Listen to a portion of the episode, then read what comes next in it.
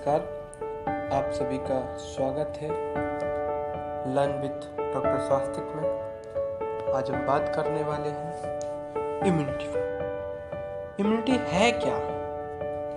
और इम्यूनिटी के टाइप क्या है? अगर वीक इम्यूनिटी होती है तो उसके कारण क्या है? उससे हम कैसे रिकवर करेंगे? किस वजह से वीक इम्यूनिटी होती है और इम्यूनिटी को हम बढ़ा कैसे सकते हैं? कैसे हम इम्यूनिटी पावर को एक्सेस करेंगे, बढ़ाएँगे। इसके बारे में आज हम जानने वाले चलिए, चलते हैं। इम्यूनिटी है क्या? इम्यूनिटी की अगर हम बात करें तो हमारे शरीर की रोग प्रतिरोधक क्षमता या रोग प्रतिरक्षा जो है, वो इम्यूनिटी इम्यूनिटी के बारे में सबसे पहले रूसी वैज्ञानिक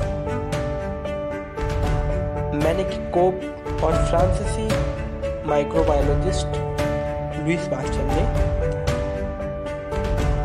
शुरुआत के दिनों में अगर हम बात करें तो केवल इन्फेक्शंस को लेके या कम्युनिकेबल डिसीजेस को लेके इम्यूनिटी को माना जाता था। लेकिन बाद में तो पता चला कि जो इम्यूनिटीज है, वो हर बीमारी से, कोई भी बीमारी बॉडी के अंदर हो, उससे लड़ने के लिए बॉडी में डिफरेंट टाइप की सेल्स चाहे वो एंटीजन एंटीबॉडीज हो, चाहे वो डब्ल्यू बी सी हो, चाहे वो आर बी सी हो, कोई भी सेल स्पेशली एंटीबॉडी के फॉर्म में I G A I G M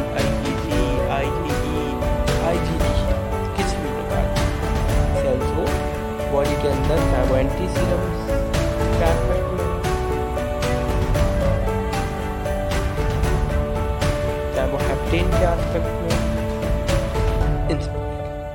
तो एक्चुअली में इम्यूनिटी है क्या immunity the immunity term is refer to the body's specific protective response to an invading foreign agent and organism.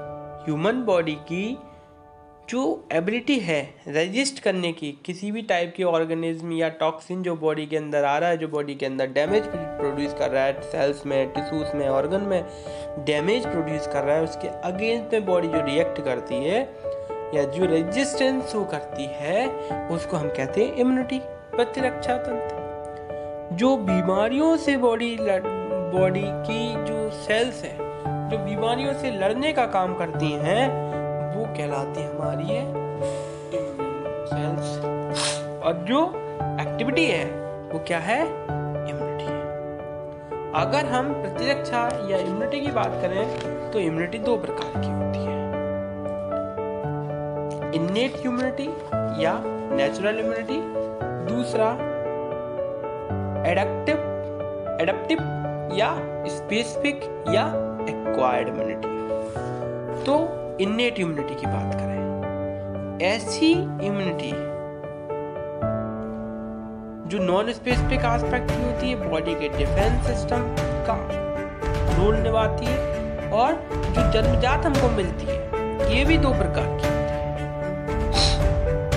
Humoral immunity ऐसी immunity जो complement system से मिलती है, दूसरा सेलुलर इम्यूनिटी ऐसी इम्यूनिटी जो हमको न्यूट्रोफिल मैक्रोफेजेस और बी लिम्फोसाइट से मिलती है दूसरी प्रकार की एडप्टिव और स्पेसिफिक या एक्वायर्ड इम्यूनिटी ऐसी इम्यूनिटी जो स्पेशल टाइप के स्पेसिफिक एंटीजन एंटीबॉडीज के लिए के से बनती है।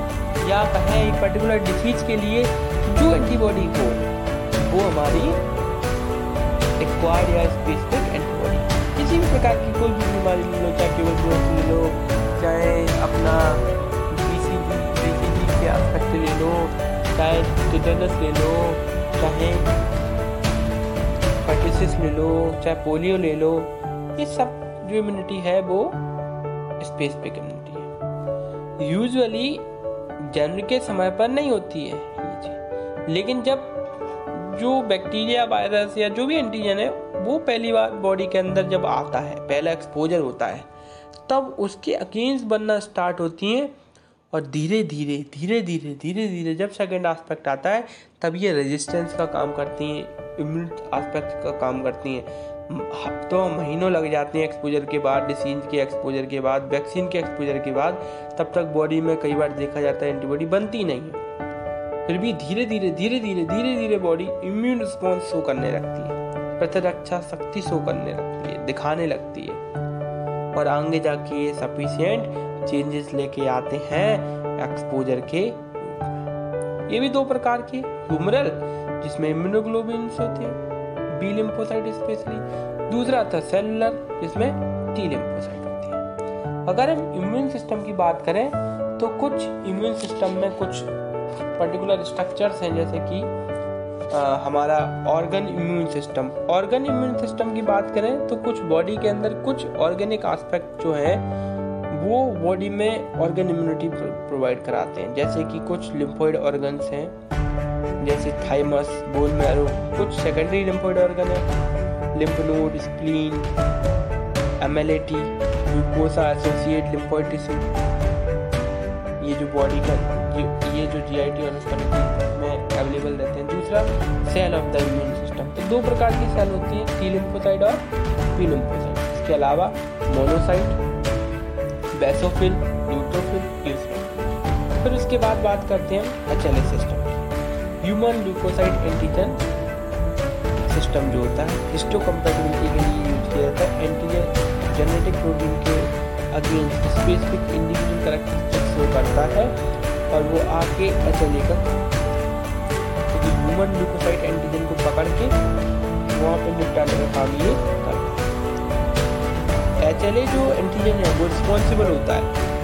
सेल्फ टिश्यू एंटीजन में नॉन स्पेसिफिक टिश्यू एंटीजन या हिस्टोकम्पेटिबिलिटी पैदा मतलब खुद भी ही डेवलपमेंट करेगा। ऑर्गन ट्रांसप्लांटेशन में ऐसा देखा जाता है कि बॉडी पहले इसमें, इसीलिए पहले टेस्ट कराया जाता है। ब्लड ट्रांसफ्यूजन में देखा जाता है कि बॉडी रिएक्ट तो नहीं कर रही है तो इसलिए पहले टेस्ट करा लिया जाता है कि क्लॉटिंग तो नहीं हो गई, नहीं तो पता चले पेशेंट ही एक्सपायर हो जाए। अक्रेंस ऑफ़ सम डिसीज कई बार एच में देखा जाता है कि एक बार एच हुआ, उसके बाद कई ऑटो इम्यून डिसऑर्डर देखने को मिलते हैं, कई मेटाबॉलिक एक्टिविटीज़ देखने को मिलती हैं, जैसे ankylosing spondylitis rheumatoid arthritis insulin dependent diabetes mellitus ठीक है? रेगुलेशन कैसे करेंगे हम इम्यून सिस्टम का? तो class first H L A stimulate करता है टी लिम्फोसाइट को वायरल इन्फेक्शन के समय पर। क्लास टू क्या करता है? एंटीजन रेगुलेट करता है। Helper T cells helper T cell ज़्यादा रहेंगी तो इम्यूनिटी बढ़ेगी। चलो। अब इम्यूनिटी कम कैसे होती है? क्या कारण है कि इम्यूनिटी हमारी कम हो रही है? ऐसा क्या कारण है? इम्यूनिटी की कम होने का सबसे बड़ा कारण है तनाव की स्थिति स्ट्रेस जैसे ही व्यक्ति स्ट्रेस में रहेगा तो जैसे ही वो किसी भी एस्पेक्ट पर स्ट्रेस महसूस करेगा, उसके सिर दर्द होगा चेस्ट पेन होगा, बेचैनी होगी, घबराहट होगी और व्यक्ति परेशान रहेगा। धीरे धीरे धीरे धीरे धीरे उसकी इम्यूनिटी लो डाउन चली जाएगी। या व्यक्ति एक्सरसाइज प्रॉपर नहीं कर पाएगा। व्यक्ति फिट नहीं रहेगा तो इम्यूनिटी वीक रहेगी। सही तरीके से नींद नहीं ले पा रहा है प्रॉपर टाइम पर बॉडी को रिलैक्स ही नहीं मिल पा रहा है, इस वजह से इम्यूनिटी डाउन चली जा रही है। खाना प्रॉपर नहीं हो रहा है इम्यूनिटी प्रॉपर डाउन रहेगी अब इम्यूनिटी हम इंक्रीज कैसे करेंगे? इम्यूनिटी इंक्रीज करने के लिए क्या करना है? हमको अपनी डाइट पर विशेष ध्यान देना पड़ेगा। खाने पीने पर विशेष ध्यान देना रेगुलर एक्सरसाइज करने पर ध्यान देना है विटामिन डी खाना है, और जो भी इम्यून सिस्टम को इंक्रीज करने वाली मेडिसिन है, उनको भी यूज़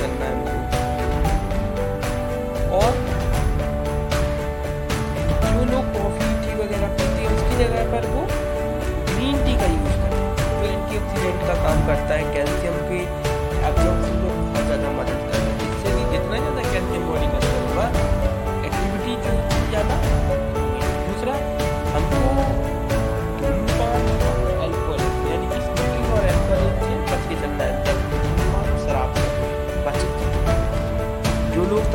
धूम्रपान वगैरह से बच जाते हैं, उनका इम्यून सिस्टम अच्छा डेवलप होता है।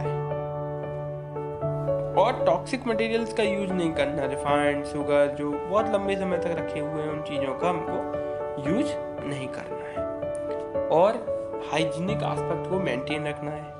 आसपास का माहौल हाइजीनिक रहेगा तो इससे खाना पीना जो हम खा रहे हैं, वो हाइजीन रहेंगे। खाना खाने के पहले हाथ धुलना ब्रश करना, खाना खाने के बाद हाथ धुलना ब्रश करना, जिससे कि कोई भी ऐसी एक्टिविटी ना हो, जिससे कि बॉडी में अनहाइजीनिक स्टेज आए। तो वो आपके अंदर डिसीज क्रिएट करे। चाहे वो खाना खराब हो या दूषित हो या दूसरों ने खाने को टच कर लिया हो या आपके नाखून काट काट रखे या नहीं काट रखे, चूँकि नाखून के स्पेसिस में भी डस्ट पार्टिकल या इन्फेक्टेड मटेरियल भर जाता है। प्रॉपर नींद लेना, अगर आप नींद प्रॉपर ले पा रहे हैं तो बहुत अच्छे से आपकी इम्यूनिटी इनक्रीज होगी। एकदम खुले माहौल में हंस के एकदम खुला एकदम। अरे भाई, मैं तो बहुत प्रसन्न हूँ उस तरीके से रहना। इम्यूनिटी बूस्टर की इम्यूनिटी बूस्टिंग प्रोडक्ट का यूज़ करना जिससे कि हमारी इम्यूनिटी बढ़ जाए, हम घरेलू नुस्खे की अगर बात करें तो कई लोग तरबूज खाते हैं, गेहूँ खाते हैं, दही खाते हैं, पालक खाते हैं, मीठे आलू कर लेते हैं ब्रोकली यूज़ करते हैं, लहसुन यूज़ करते हैं, अदरक यूज़ करते हैं, अनार का रस लेते हैं। बहुत सारी चीज़ें जिनसे इम्यूनिटी बढ़ जाती है। कई लोग तरबूज का यूज़ करते हैं। तरबूज ग्लूटाथियोन होता है एंटीऑक्सीडेंट का काम करता है। बहुत सारे लोग अलग अलग तरीके की चीज़ों का यूज़ करते हैं। कुछ एंटीऑक्सीडेंट गेहूँ को, गेहूँ का गेहूँ का प्रोडक्ट लेते हैं कुछ लोग, जिससे कि विटामिन डी मिले और एंटीऑक्सीडेंट मिले। प्रोटीन मिले फाइबर डाइट प्रॉपर मिले, जिससे कि प्रॉपर पेट का मेंटेनेंस रहे। और इन सब चीज़ों को हेल्दी डाइट लें इन